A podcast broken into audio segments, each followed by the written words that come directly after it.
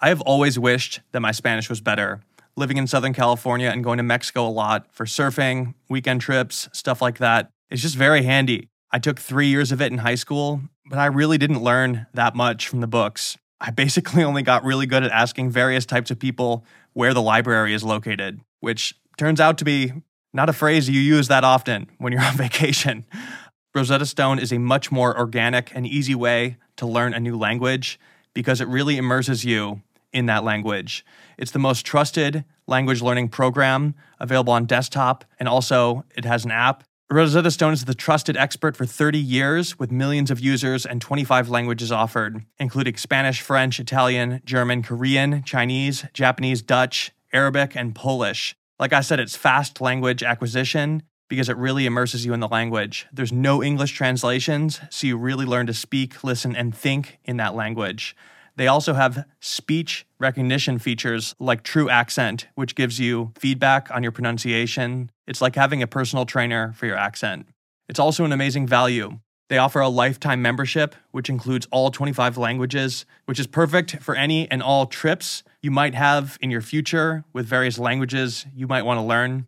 Don't put off learning that new language. There's no better time than right now to get started. For a very limited time, Otherworld listeners can get Rosetta Stone's lifetime membership for 50% off. That's 50% off, unlimited access to 25 language courses for the rest of your life. Redeem your 50% off at rosettastone.com slash otherworld today. This episode is brought to you by Harry's. Harry sent me a razor starter kit recently to try, and I put it to use very quickly because I keep myself clean shaven in fact, I pretty much shave every single day because I have lots of facial hair. It grows back very quickly and it's also really thick and it hurts a lot when I shave normally with a bad razor at least. So, I've been using Harry's razors for like a week now. They're very nice. It's a five blade razor. And I have to say, it really does effortlessly shave through my normally very annoying facial hair. It doesn't hurt one bit, no tugging, anything like that. And it stayed sharp the entire time as well. I'm very impressed so far. It also has kind of a good weight to it. It's like heavier than normal. I don't know. It's like it's just got a good weight to it. I really like that. I didn't know I liked it before, but now I know I like it. I also really liked the shaving cream just because it smells really good.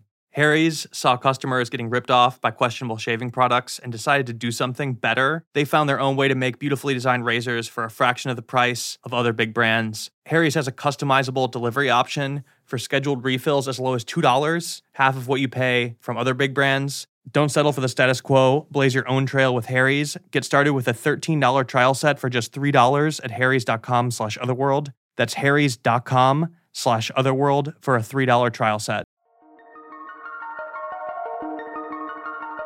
Welcome to Otherworld. I'm your host, Jack Wagner.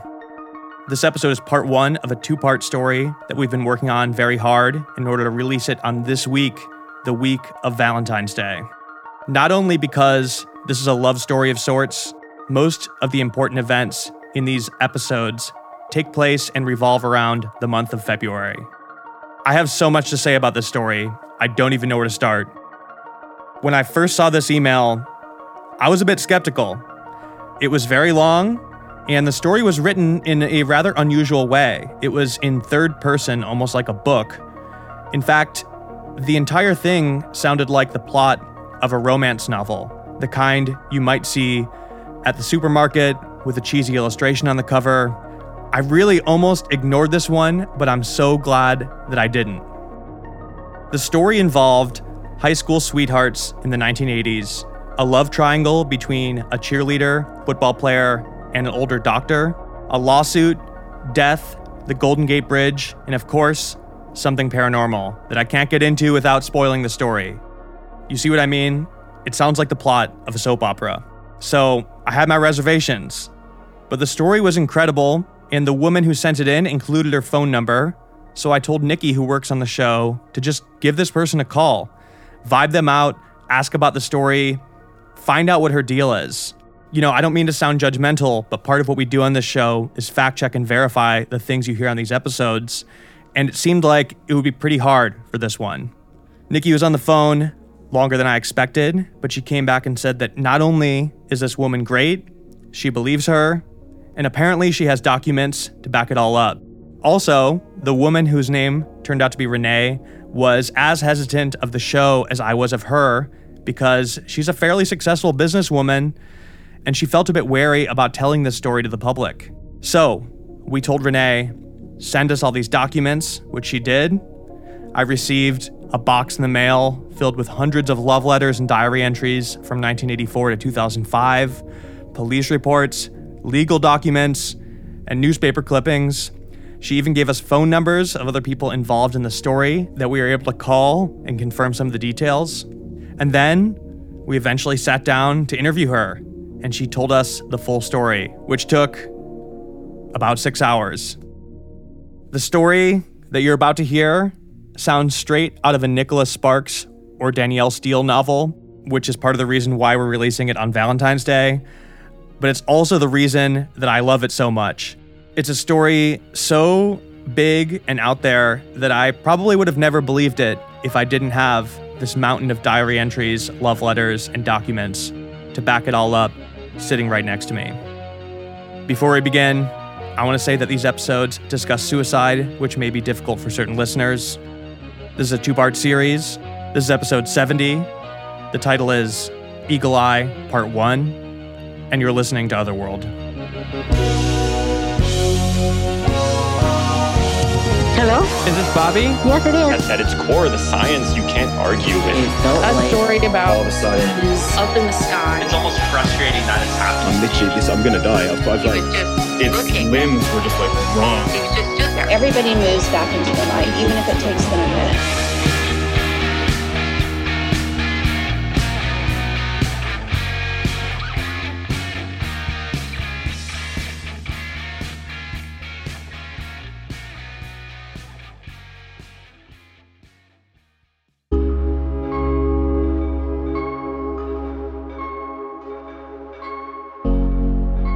My name is Renee Almachayev, and I am uh, a native to the Bay Area in California. I currently live in Northern California and on the island of Kauai, Hawaii.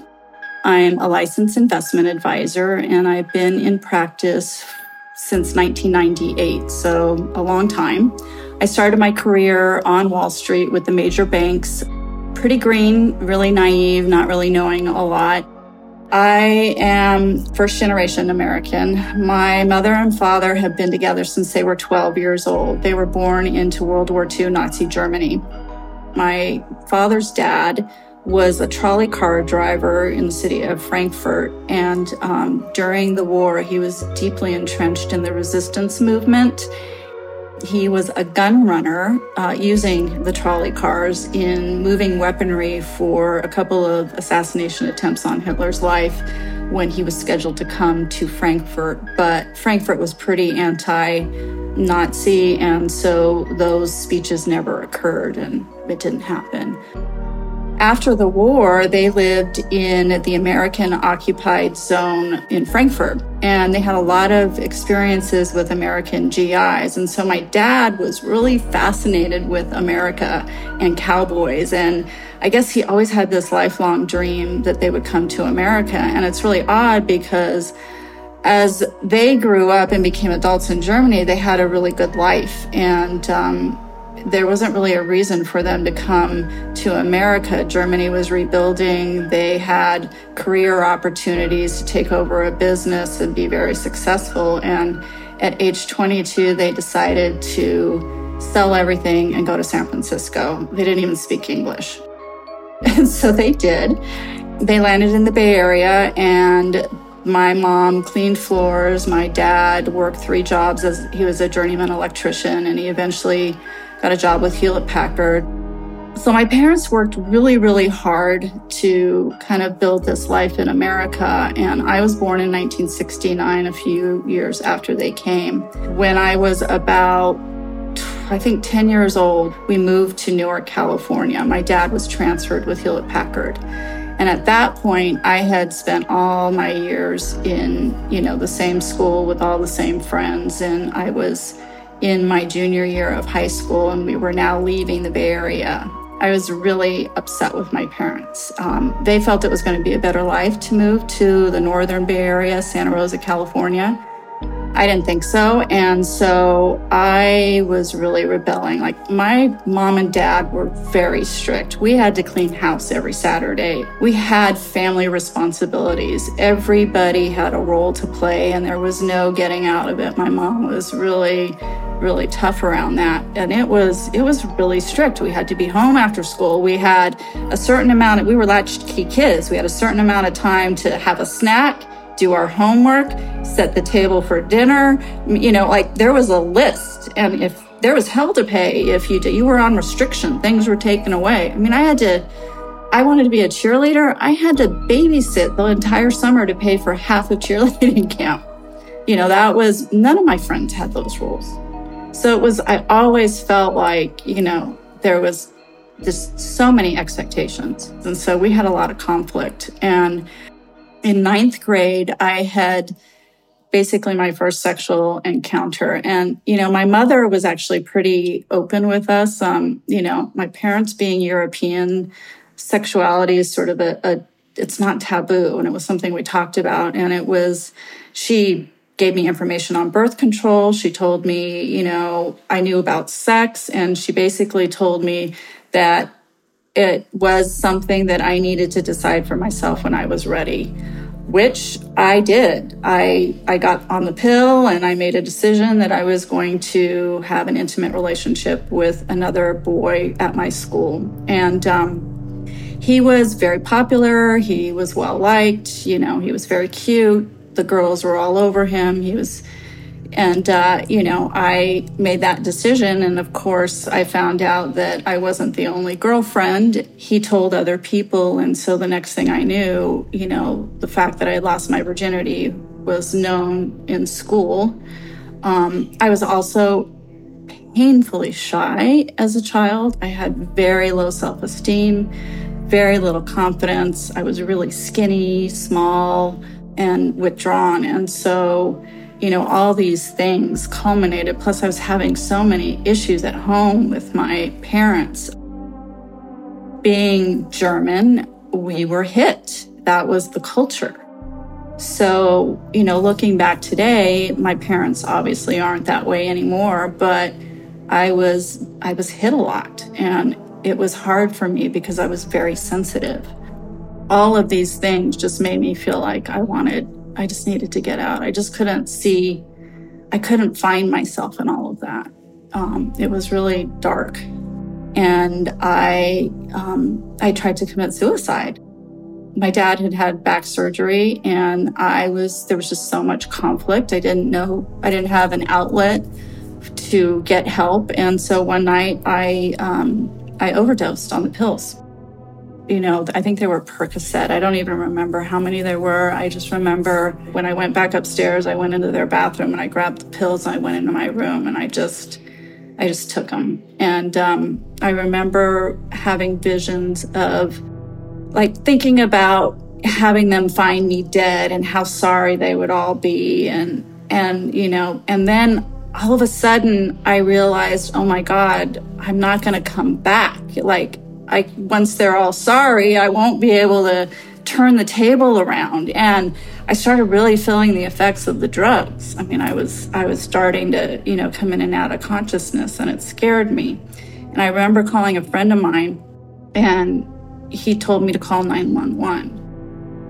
I don't remember much after that, but they did show up. I ended up in the hospital, my stomach pumped. We ended up in a crisis situation with mental health professionals, and I was under a 5150 hold. And um, at that point, the decision was kind of presented to us that I could enter an adolescent treat, mental health treatment facility to deal with, you know, all of the emotional issues. And what I really needed was a break from my parents. And so I entered this intensive counseling program for a month and then during that process, my entire family, my mom, dad, and younger sister, were involved in therapy sessions. And um, it really changed our, the the trajectory of our family and my life because we learned the sets and tools that we had to deal with the physical abuse and violence, which a lot of it was very cultural because that was just sort of it's very was very common in the German culture, particularly during the period that my parents grew up. And so learning how to communicate around all of that and, um, you know, just have healthy family dynamics. And it took time, but it really did happen um, because we all wanted it to. And so that all occurred during ninth grade. And then I entered high school in 10th grade. I think it was the first week of school. I had a doctor's appointment. I was late to first period. And so I waited in the quad between classes and sat outside. And there were a few seniors out there that had a free first period. And one of the guys, his name was Johnny, um, he came up to me and he just started talking to me. And I didn't really know a lot of people, um, you know, other than a few friends from my class. And he was really nice and he made me feel really welcome. And I guess while we were talking, one of his um, friends, who was also a senior, his name was Danny, he saw us out the window and after class he asked johnny you know hey who is that girl? Can you introduce me? So of course you know notes were passed and you know this is 1984 so we meet at the lockers and the introduction is made and you know danny is just really really cute and he was very popular. He was very well liked. Um, he had an energy about him you know sort of that football player, he would walk in and he'd have his football jacket on and he'd smile, sort of this beautiful smile, very short, clean cut. Um, he was meticulously neat. I don't think I've ever met anybody, a boy, that would bleach his underwear and his socks, but everything that he owned that was white was perfectly bleached. He would, he would even iron his stuff meticulous house, everything about him, fingernails, you know, just so clean cut and adorable. And everybody liked him. He was just that all American football, you know, high school popular boy. And I was the complete opposite shy, insecure. We just instantly connected immediately, and we were together from that minute forward. We did all the dances. I was learning to drive. I was 15 at the time, so that was in the fall of 84. I my birthday is actually in 2 days, so um, February 2nd. And uh, at that time I was turning 16. His birthday is February 9th. He was turning 18. So he had a kind of a hot rod Chevelle. He would like let me drive it to school. You know, we we I would drive it. You know, secretly we were practicing. It was really fun. We'd go to the movies. All these all the things that you do in high school. What I found out early on is that he was living in the garage of one of his classmates. Danny had uh, two parents who were divorced, and they had been since he was pretty young. His mom was pretty self-made. She was, you know, working hard to support the kids, and the father was very successful. He had a business in Sacramento. And um, the mom, I guess, decided to leave Newark, and Dan didn't want to miss out on his senior year, so he opted to live in his friend's garage, and it was it was awful.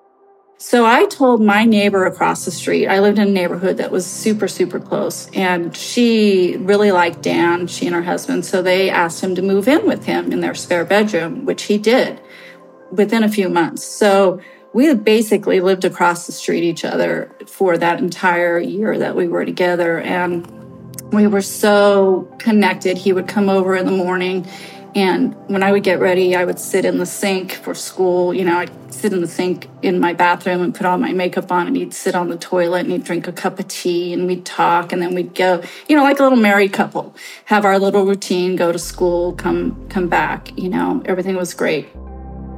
You know, and at this point, I, I I should mention that you know I was coming off of all of this intense stuff with you know the mental health and and the suicide. And my family was really starting to heal. And my parents were a little leery about me getting involved with the boy but you know they liked him. And so he spent a lot of time with my parents and my family. And you know they felt okay about us being together. And um I still had a lot of conflict with my mom. And it was Danny would always take kind of my mom's side when we would fight. And he would always say, no, no, no, no, just no, no, no, no, just listen, just listen. Like I would get so wound up and he would just calm me down and help me get perspective and help me work through and you know just kind of deal with everything and um, and he would always say no no no no no no just listen just listen and i would just calm down and so i really felt like you know he was an instrumental part of my life at that point of letting me build trust and kind of reconnecting i've always been a really um, empathetic person and overly sensitive. He he picked up on that really quickly when we were together, and he and we were really psychically linked. I don't even know how to explain it. It was it was just something that was really unusual, and we really understood each other on a very I don't know psychic level. And I remember him early on telling me he would say, "You're a lot like my mom and my sister." Um, and by that, he meant sort of prescient. He, you know, just knowing things. And I always felt really safe with him in that regard. We had intimacy. It was a, it was um, really life changing for me. And I was deeply in love with him. And we were talking about, you know, getting married and having a family and being together. And you know, my parents were kind of my role model for that. So it didn't seem so odd that that could be what we would do. And that was sort of what we were planning. And then all of that sort of stopped because my mom and dad um, had an opportunity for my father with Hewlett Packard to leave Palo Alto and move to the northern Bay Area to Santa Rosa, Rohnert Park, and transfer to a facility up there. And it was a job promotion, and it would have meant you know, a much nicer house for them and just sort of a step up in life. And so they made the decision that we were going to move to Santa Rosa the summer before my junior year. That was um, not in my plans, to say the least. I was appalled. When my parents told me the news that we were moving, I I was pretty dumbfounded. I just didn't see it coming, to be honest with you. I just expected that we were going to live in the East Bay and Newark my whole life and you know that my life was sort of mapped out and when they said we were going to Santa Rosa I, I didn't even know where that was and all I could think of was I was going to be graduating with my friends and then more importantly Dan I mean he was graduating from high school and at that point he was working for cattlemen's. And so in my mind, I knew there was a cattleman's in Santa Rosa. You know, I thought, okay, well, this will, this is great. So I was really trying to talk him into moving to Santa Rosa, going to the junior college up there, playing football, working at cattlemen's, and you know, life would go on. And I don't really know why he chose not to do that, other than I knew that his father was an extremely influential person in his life, and ultimately he won out. You know, this was this all happened probably in May. So at this point, senior prom is about to happen. I'm ready for prom. We are in, you know, a completely tumultuous point with all of this. And Danny starts getting kind of mean because he wants to break up with me, but I'm not really letting go. And so we agree to go to prom together. And that night was disastrous. Um, I was so emotionally distraught with knowing that the relationship was about to end. And um, I remember we got in a big fight. We broke up that night. I went back home. He ended up taking some other girl, one of my other friends, to the after party, and it was it was brutal. Graduation happened. I don't even think he went to graduation, and I I just kind of let it go and took my stuff, and we moved to Santa Rosa that I had just moved to Santa Rosa and I was in my new bedroom and I, you know, my mom wasn't helping. Nobody was helping, you know, to, to get us back together. In fact, everybody was really kind of pushing to keep us apart. So in my utter despair, I hysterically was crying, sat on my floor in my bedroom and poured my heart and soul out into a letter to Dan's mom. And I remember just writing on its lined paper, here it is this is a photocopy.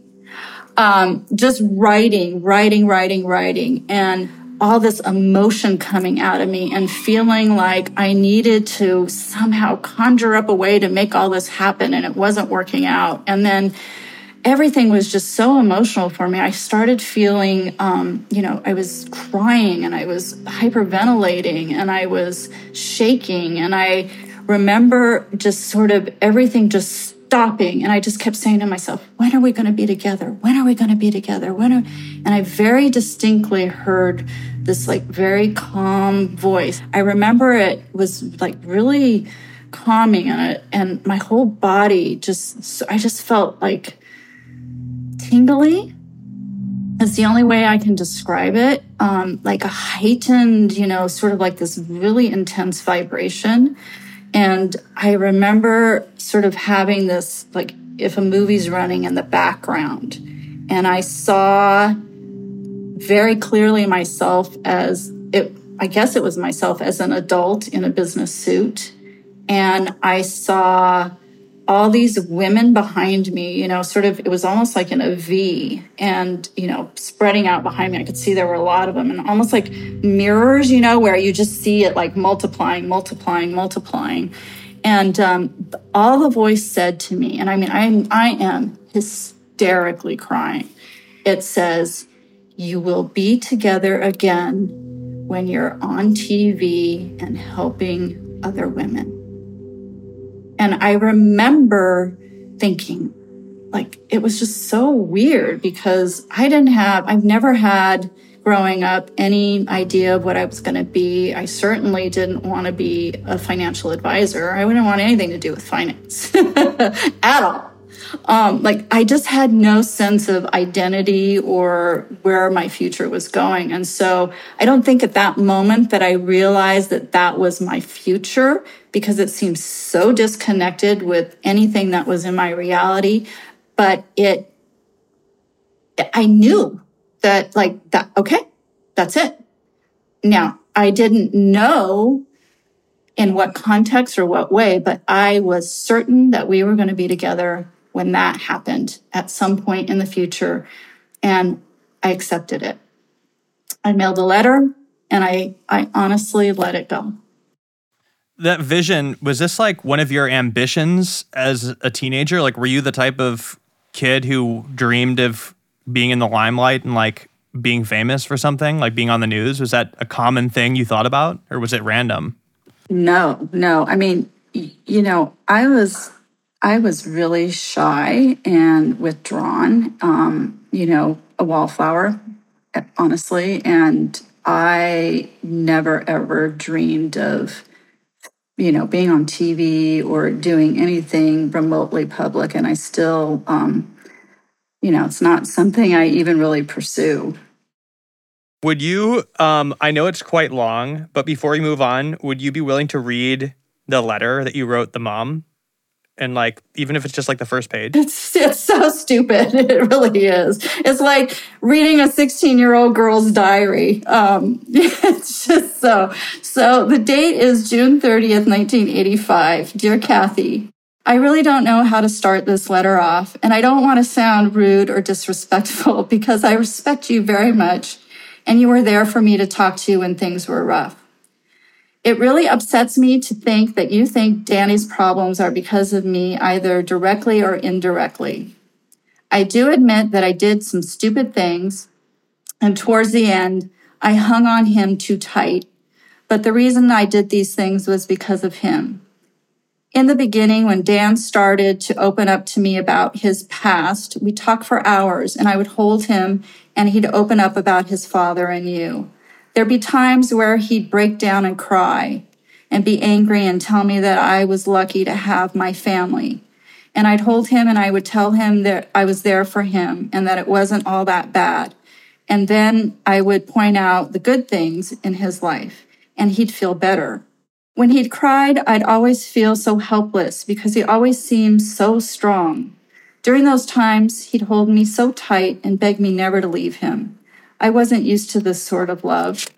I liked every bit of it since it made me feel needed and I liked being needed. I guess that's why I did what he told me to do, like not go out on weekends with my friends and do his laundry, clean his room, and make him meals. I know I had the choice to say no, but I felt I had to for him because he had to go to school and work to support himself. I felt that things like that would help make him feel secure. I really gave up a lot, but I wanted to because I enjoyed being there and doing things for him. I guess towards the end, he decided that he needed to be with his friends part of the time and with me and the other time. I was really hurt because I felt like I'd been cheated. I gave up my friends and social life for him, and I was there for him. And by this time, I was really used to having all of him. So I became jealous and selfish. I wanted to keep him to myself because I didn't have anyone else. I didn't understand that it was important to him to be with his friends since it was his close to gra- it was close to graduation. But before this time, he found out that I was moving and I knew that hurt him a lot. He felt that he was losing me and he didn't want to be hurt again. So he started to do little things to me that were mean. He would say or do things that would hurt me a lot. And every time he did, I'd run and hang on him and I'd let him put guilt trips on me, and then I'd want to be around him more because I felt very insecure. When things would go bad between us, he'd always say to me, Well, it doesn't matter. You're leaving me anyway. That would make me feel terrible because it wasn't my choice to move.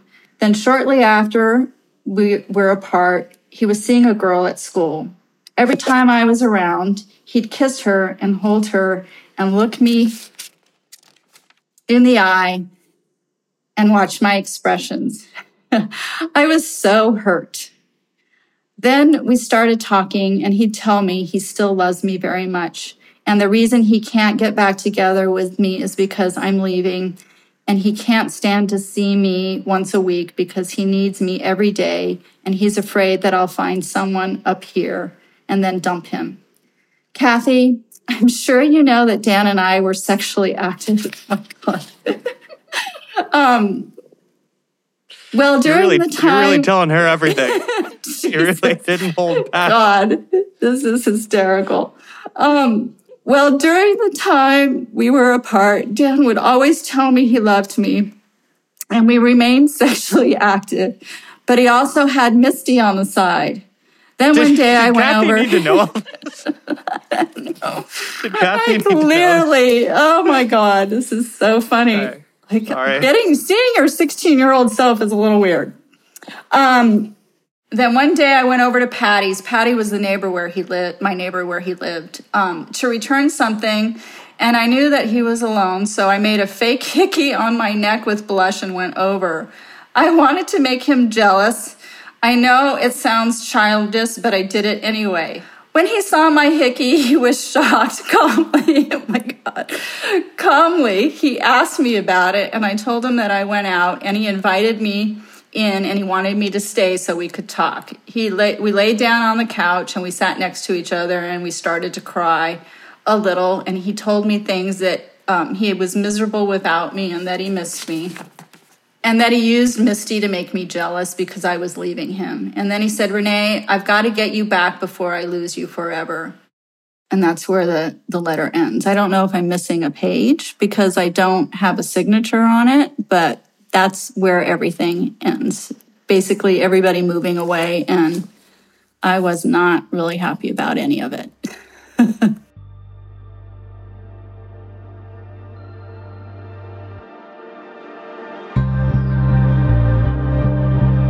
All right, we have to go to a quick break, but we'll be right back.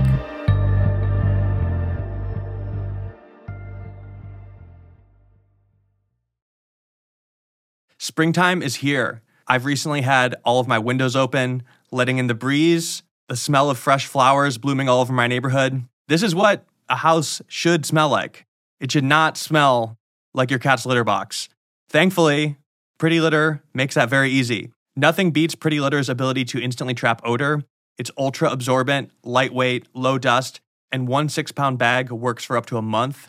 It also gives me peace of mind knowing Pretty Litter's crystals change color to indicate early signs of potential illness in my cat, like urinary tract infections, kidney issues, and more. This is especially useful now that my cat is hanging out constantly by our screen door, getting visitations from coyotes, raccoons, squirrels, other cats, who knows what else. So it's very helpful knowing that if he picks up anything weird from them, I'll notice right away in his litter. When I first got my cat Merlin, I tried using the cheap cat litter that comes in those huge, giant bags from the pet store. That stuff is awful. Some of it smells worse than the smells it's supposed to be covering up. It does not have to be like that. There's a better way to live. There's no reason for your house to smell like your cat's litter box. If your house smells like a cat's litter box, that's on you. That's not on your cat. Pretty Litter is amazing. You should give it a try. Go to prettylitter.com slash otherworld to save 20% on your first order and get a free cat toy. That's prettylitter.com slash otherworld to save 20% on your first order and get a free cat toy. Terms and conditions apply. See site for details. Hi, this is Amy Poehler here to tell you about a new improvised show from Paper Kite Podcasts, the team that brought you Say More with Dr. Sheila. Check out our new parody podcast, Women Talking About Murder. It's a show about women talking about murder. Every episode features special guests, twists, turns, and the mystery of a missing co host. Available on the Odyssey app or wherever you get your podcasts.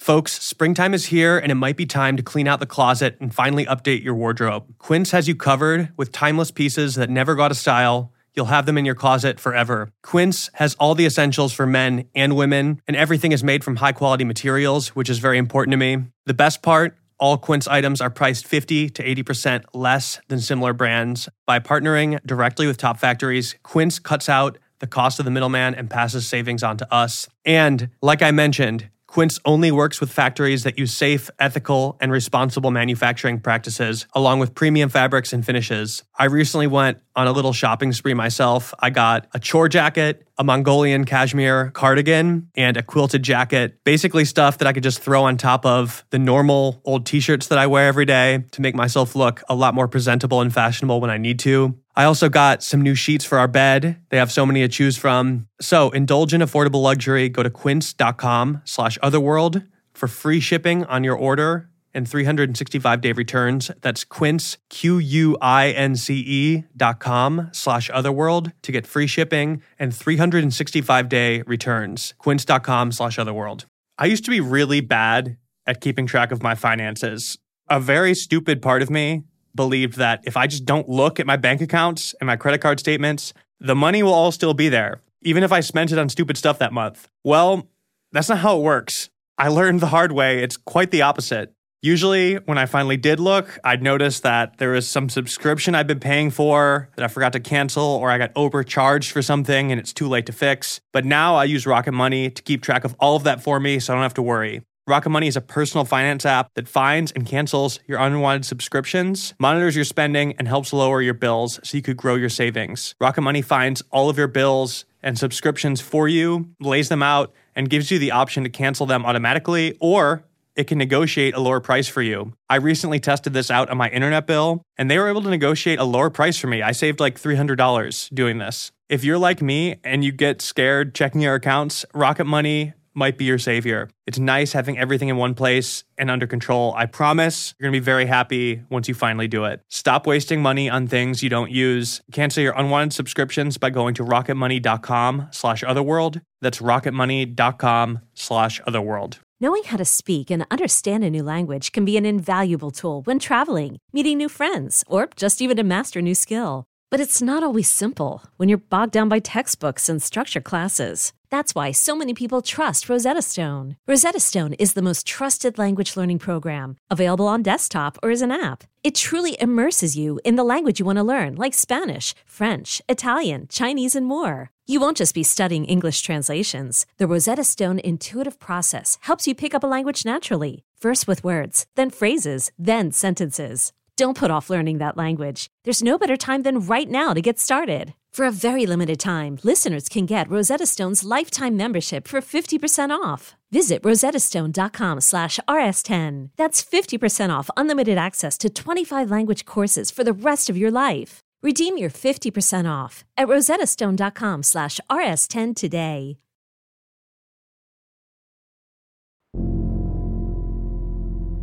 So it's um June of 1985, I'm now in my new town of Santa Rosa, California. And um, my family, we sort of live on the outskirts of town.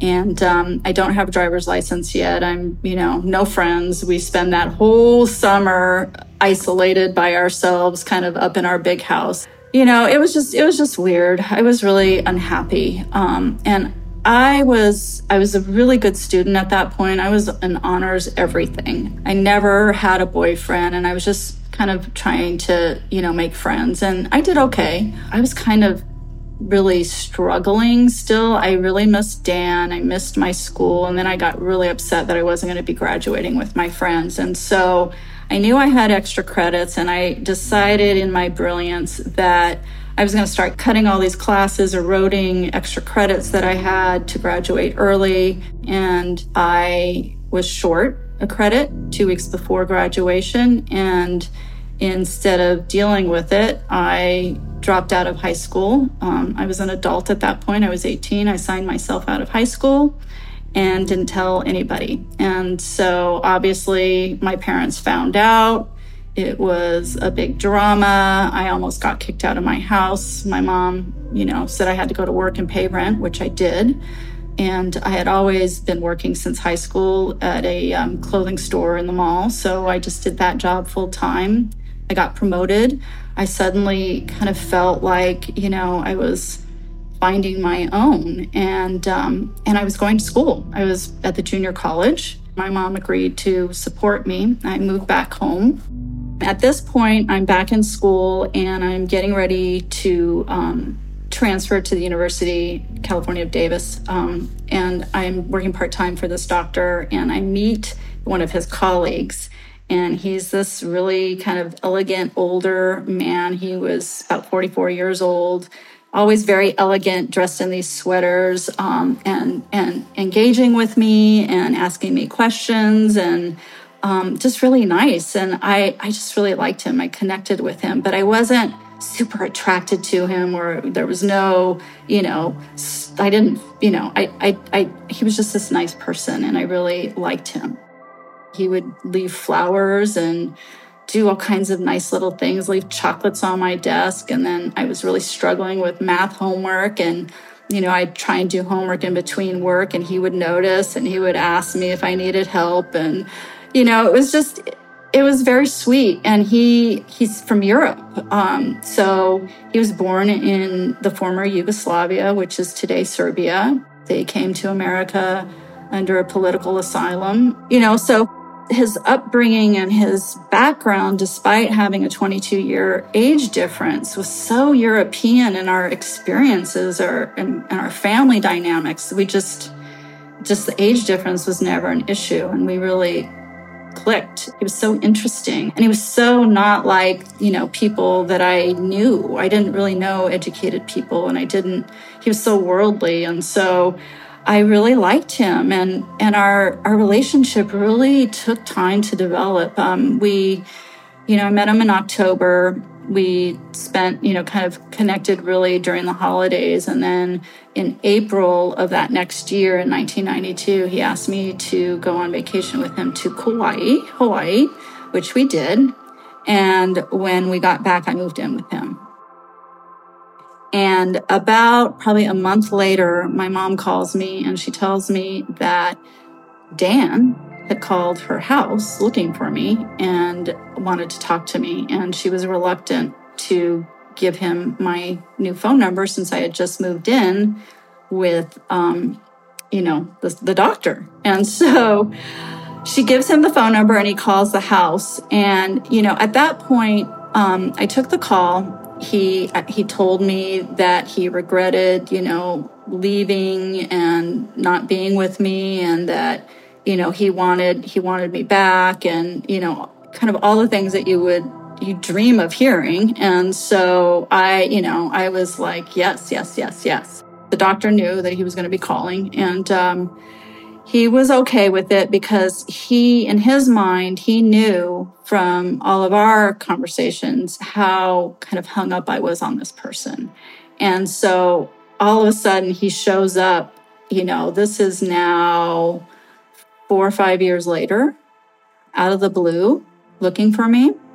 And, um, you know, he, he was he was really diplomatic and he you know he knew how i felt and it was and it hadn't changed i mean the minute i heard dan's voice i nothing had changed in the way that i felt and as much as i liked this this man that i was now living with um, you know i didn't really have visions of a future it was it was nice that i was living with him and it, you know it just it was just sort of i was just falling into it and uh he said to me, You know, I think you need to decide what you want to do, if you want to be with him or not. I think you really need to make this decision um, so that you're clear and that you don't have any regrets. And I thought that was so adult of him, so mature.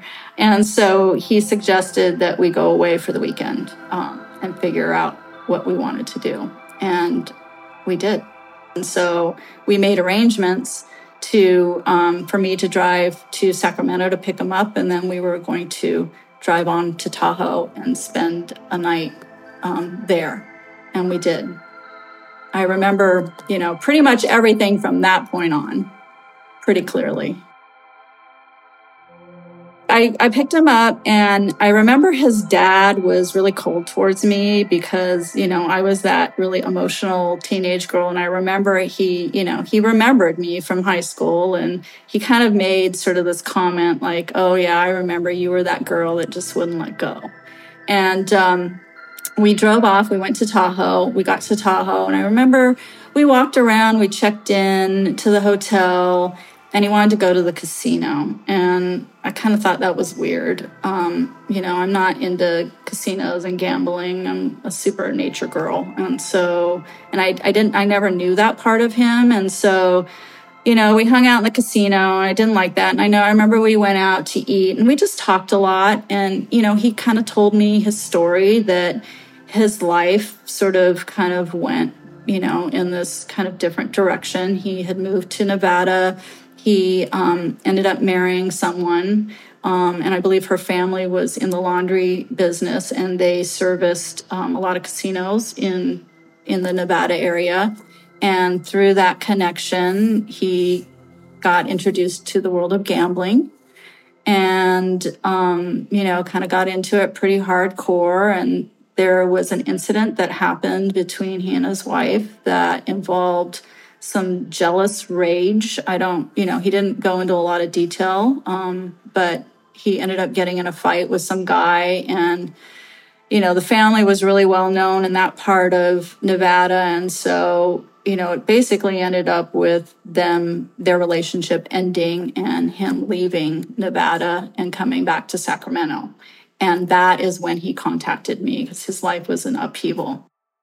He told me that he had a daughter and that they were divorced now and that he was back working for his dad and you know he was kind of trying to figure it out. And so you know kind of that whole day together and being at the room and i remember that night um, i just there was something really weird about him. Like there was this like this energy about him that was like kind of shaken you know? He he like nervous and I just, I didn't, he just seemed so, it wasn't him, you know, he seemed so unsettled and I couldn't connect with him and I didn't, I didn't want to be intimate with him because at this point I was like, you know, I was like, what am I going to do? You know, I loved, I was really starting to have feelings for, you know, this other guy, even though I only knew him like, you know, six months or so, but I was making these major life move forward moving steps with him. And so i was really really conflicted. And i i made the decision not to be intimate with him and he was respectful of that. So we you know he he kept leaving. Like in the middle of the night i'd wake up and he'd be gone. He was down in the casino and it really it troubled me but i didn't understand what was happening or what was going on and i didn't question it. But it it bothered me. You know when i when i saw Dan, you know, being kind of not being this happy go lucky person anymore, you know, I could tell there were things troubling him when we were in Tahoe, but he wasn't really talking to them about me. I knew that he was really troubled by his troubles with his ex wife and his family, but he didn't really get into a lot of details. Um, you know, and he just he just kind of made me aware that he wasn't making good decisions. And you know, in my mind, it was okay because I loved him and it, I was going to set him straight. I was my love was going to save him. And so we went back to Santa Rosa. I dropped him off in, in Sacramento after the weekend and I went home and I, I don't really remember much. I know that I saw him two more times in secret. I didn't make any decisions after that. And then we saw each other two more times. And I met him in Sacramento and we met in someone's apartment. I don't know whose it was. No one was there. He seemed to be living there, but I couldn't quite tell. At that point, we became intimate and it changed everything for me. Like, I just fell madly in love with him. Um, you know, we talked more. And so I started kind of coming up with this plan. I knew that I was about to transfer to the University of California, at Davis at that point, and would be living in Davis, which is really close to Sacramento. And so I was going to do that and we could be together. You know, at this point, he was showing me photographs, like pictures of his daughter. I remember he showed me a photograph of her and her of him, and she was wearing these glasses. And then he had this other photo by his bed, which was of himself, and he was wearing a Hilton uniform, and he was really proud of this picture. And I thought it was so bizarre that he had a picture of himself in a Hilton uniform and you know it was just like all these weird things and so then i told him that this is what i wanted to do and i don't know what happened but all of a sudden he was like no no no no no no you need to be with you need to be with the doctor you need to be with him i'll destroy you and i was like what are you talking about you'll destroy me and he's like, no, no, no, no, no, no, no. You need to be with him. You need to be with him. You need to go back. He's going to give you the world. He's going to show you the world. Um, he's going to give you everything. You're too good. You're too good. And I was like, what are you talking about? I want to be with you. I love you. You know, and I was like going through the whole plan again. And he was like, no, no, no. And I just remember we were standing by the door and I was just so like I was speechless, you know, like, why did you come interrupt my life? Tell me you wanted me back, all this stuff. And here I am saying yes. And you're like literally telling me no. And he like starts pushing me out the door. And I just, I remember I kind of got into a, you know, like, what are you doing? And he's like, no, you're too good. You're too good. You're too pure. I'll crush you. I'll destroy you. And he shoved me out the door and he slammed it in my face. And I was just like, I didn't know what to say. I just stood there breathless and shaking. I was so angry. I felt so foolish. And I was like, oh my God, I have to get the hell out of here and go back and just forget about all of this. And I got in my car and I went back to Santa Rosa and I was like, all right, I'm not letting him ever do this to me again. And I swore that that was that. And I hated him and I couldn't forgive him. And so I made the decision that I was going to move forward with the things that I had been doing, which was, you know, building my life with the doctor and to give it a chance. And that's what I did. I go back home. I, you know, decided that I was not going to pursue any of this and that I wasn't going to tell anybody. Um, and I you know, I went on with my life. I, you know, continued to live with the doctor. Um, he asked me to marry him seven years later, and I we finally had the wedding in um, the fall of 2000. So we got married in 2000, and all during this period from 1992 through our wedding, you know, we're living our life, we're traveling. Um, I started my career at Merrill Lynch it was it was challenging. I didn't have time to think about anything else. I was really focused and driven at that point and happy. I was really happy. And so fast forward to 2005, at that point I was 6 years into my career and I was in a partnership. You know, all this stuff is going on. I, I'm having knee surgery in December, and I'm on a plane flying to France to meet my husband in Paris. He was already overseas. And I remember thinking, would I have any regrets if anything happened to me during the surgery and I didn't wake up? And I'm, you know, 30,000 feet in the air. And I'm thinking, and I'm starting to meditate on, am I going to have regrets? And this regret hits me like a ton of bricks. I don't know where Dan is. What happened to Dan? And I suddenly start having this vision. The way that the images come through, it's not like a thought you know, like when you're thinking about something, it's literally like a movie. And so I, I feel like there's like this, like I pull back, you know, like it's kind of out of body in a sense where I feel I'm definitely in my presence, but I feel just this pulse of energy and sort of this floaty feeling. I, my eyes were open and I start seeing this movie of sirens. I see sirens, sirens, sirens, sirens. Then I start feeling like my heart rate go up and like police coming.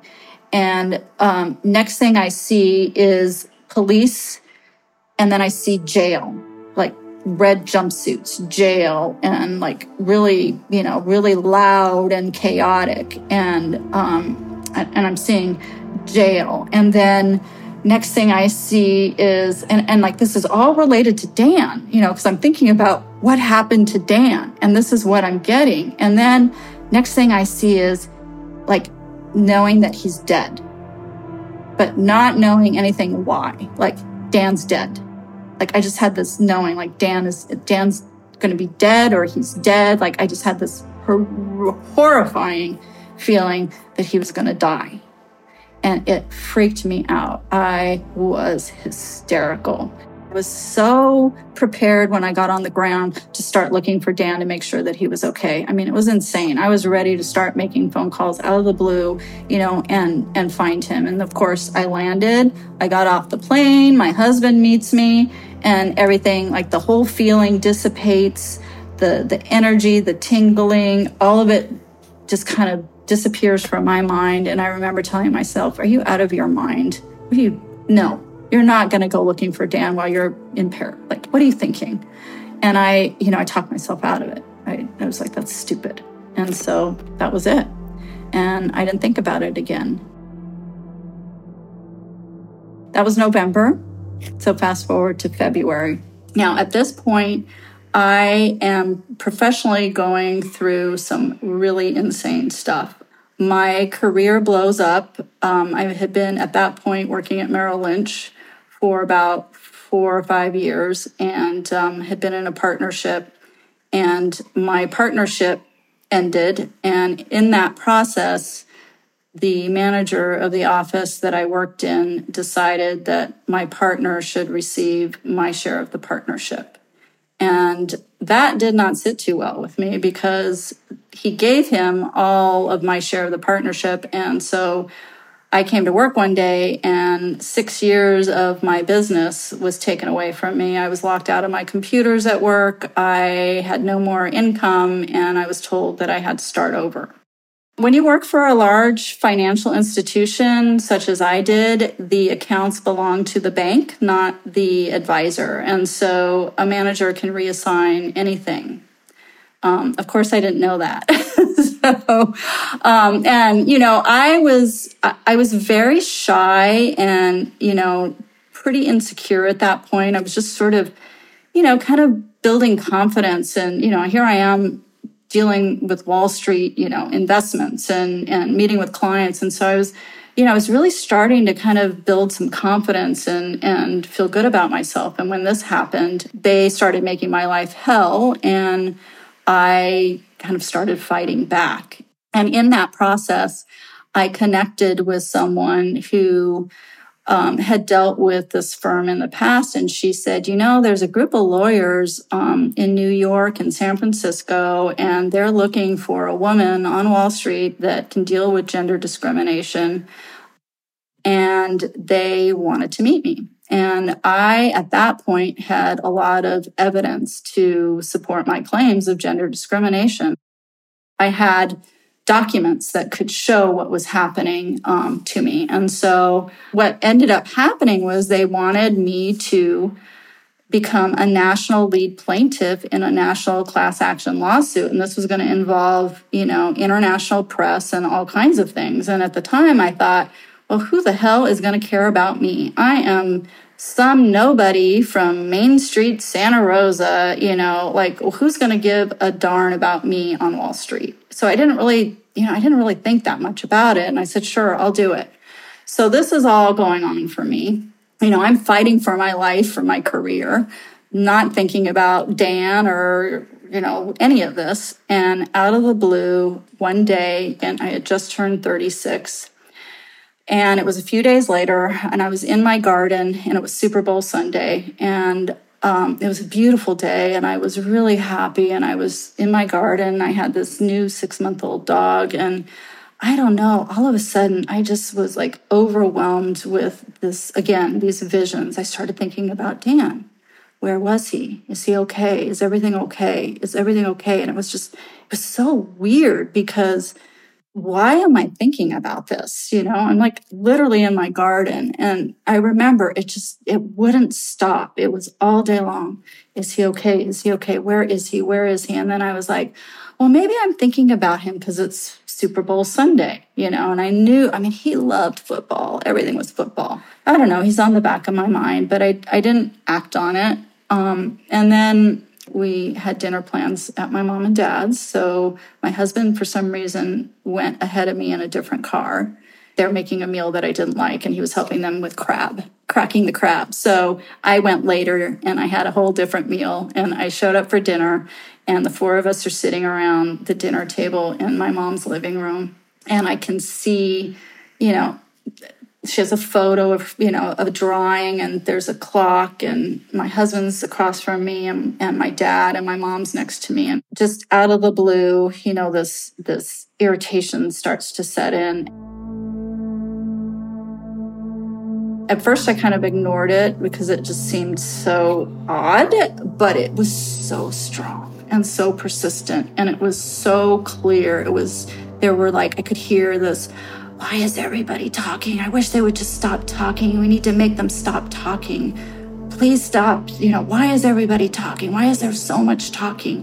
And I remember, like, you know, I was like there, but I wasn't. I was feeling kind of detached, you know, sort of. I know that I was sitting there, but I felt very light, like very kind of lightheaded and I don't want to say woozy, but tingly and you know everything was going on normally around me i remember you know my husband talking to my dad and then i remember my mom like she was like are you okay is something wrong you know so she sensed something and i just remember saying to her i don't know i feel really weird I go, something's something's not right. And she goes, sure, something's not right with you. Are you okay?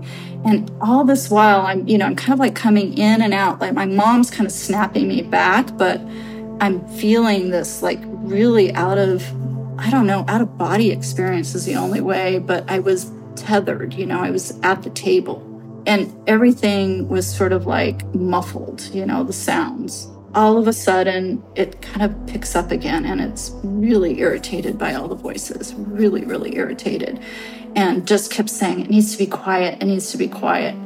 And then, you know, I'm like, Okay, what's wrong with me? What's wrong with me? And then all of a sudden, again this I, I get this like sensation and i and i felt like i sort of like left my body again and i get this tingling feeling.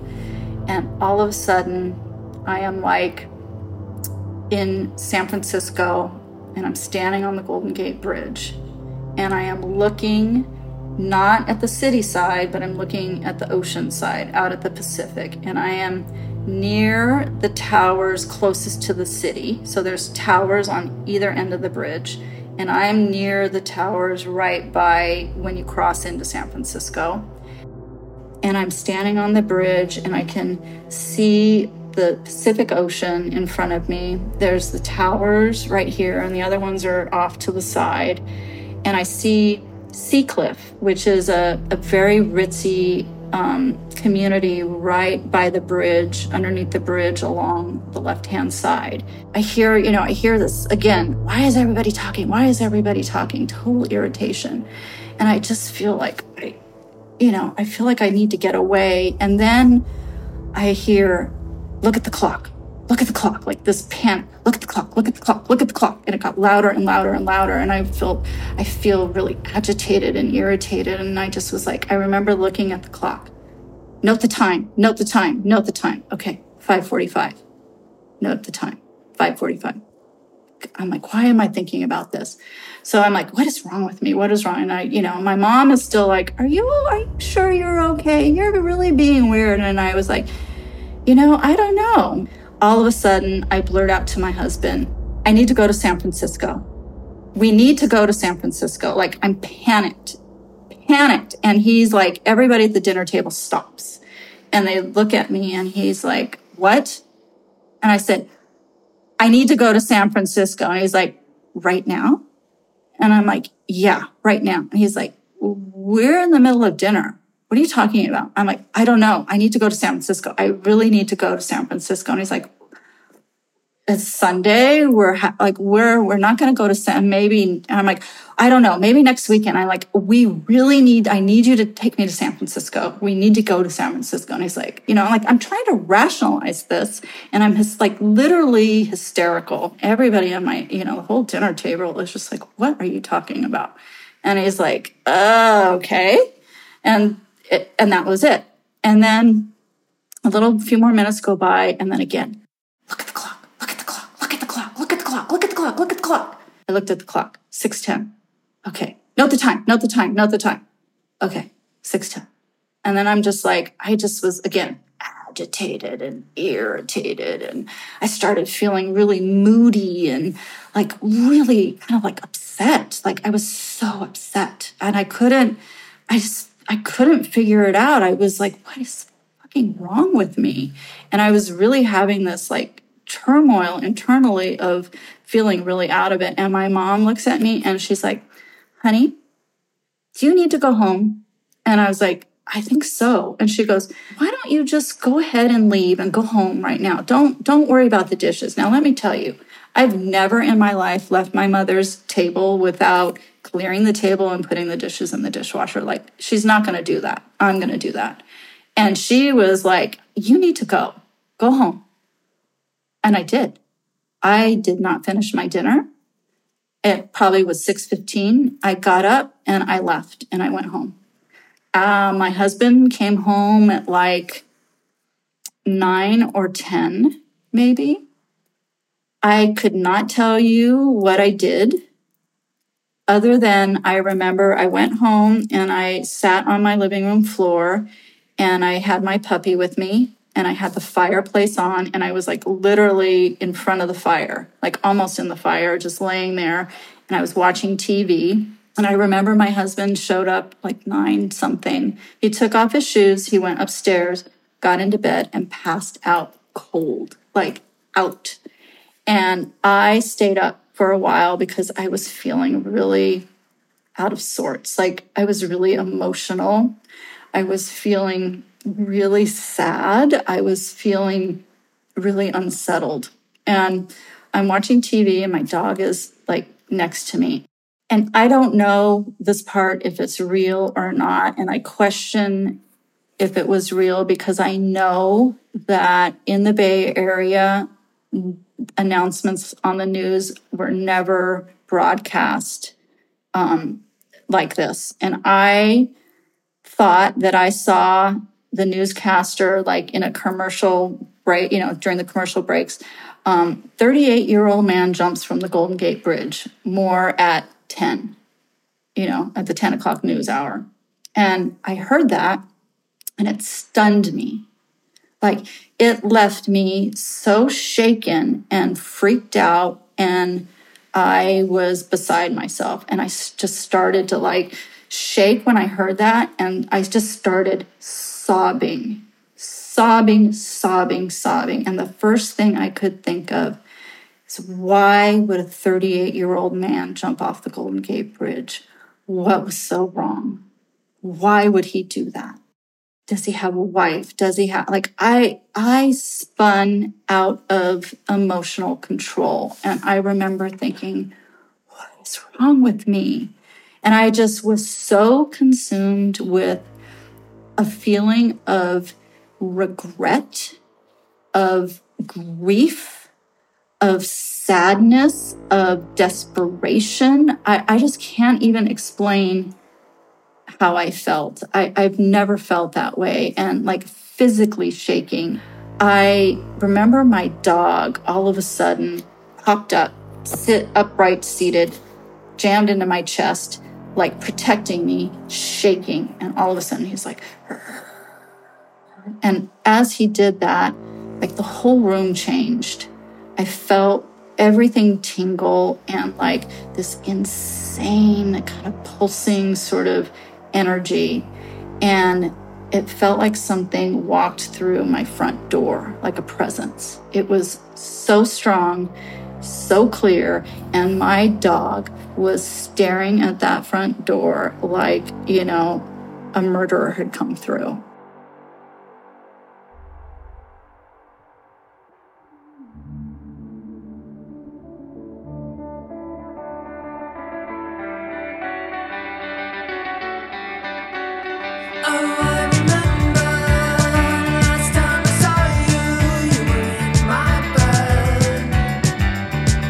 Right, I hate to cut this off, but that brings us to the end of part one.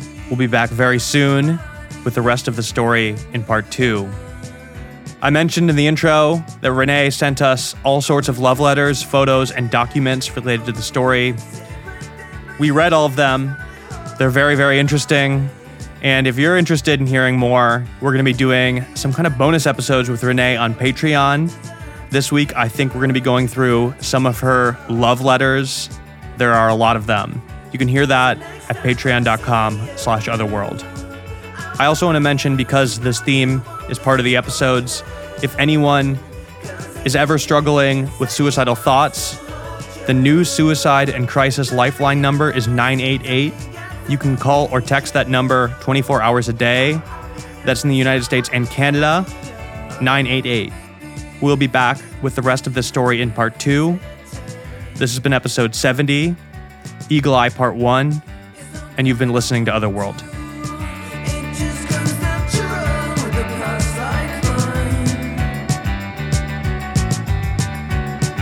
Otherworld is executive produced and hosted by myself, Jack Wagner. Our theme song is by Cobra Man. The soundtrack of this episode is by Juice Jackal. The song you're hearing right now is Obvious by the Drums. This was edited by Theo Krantz and engineered by Theo Schaefer. Our artwork is by Cul-de-sac Studios. Production help by Nikki Kate Delgado and Haley Pearson. Please show us your support by subscribing, leaving a five-star review, and telling your friends about Otherworld. If you want to hear bonus episodes, become a patron at patreon.com slash otherworld. Our social media is at otherworldpod. Thank you to the team at Odyssey JD Crowley, Jenna Weiss Berman, Leah Reis-Dennis, Rob Morandi, Eric Donnelly, Matt Casey, Maura Curran, Josefina Francis, and Hillary Schuff.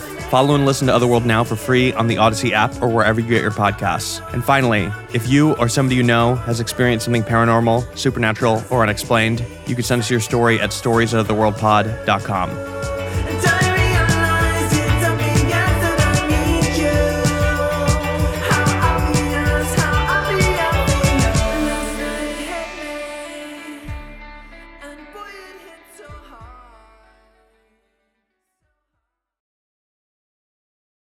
I wouldn't say it's a family show, but we try to. There's a wholesome operation I run here, Renee. I don't know why you're sending me this smut. right? You're like, wow, go girl, go. The fact, I mean, he has beautiful handwriting. I'll say, I will say that. Sure. Very poetic. yeah, Beautiful handwriting for a man and a high schooler And a football player. right. and a football player of all things. But You know, I mean, your generation just really isn't. You know, I was talking to somebody recently, and they're like, I don't even know how to write cursive. true, I was also not getting letters written to me like this in high school, but that speaks more to my popularity than anything. Um, oh, that's just so fun. I'm just so. It just. It's really. It's just so cute. we're scanning them all now, and I'll send you um, send you them eventually. We'll talk to you soon. Okay. Sounds good. Thanks so much for checking in. That was awesome. All right. See you later.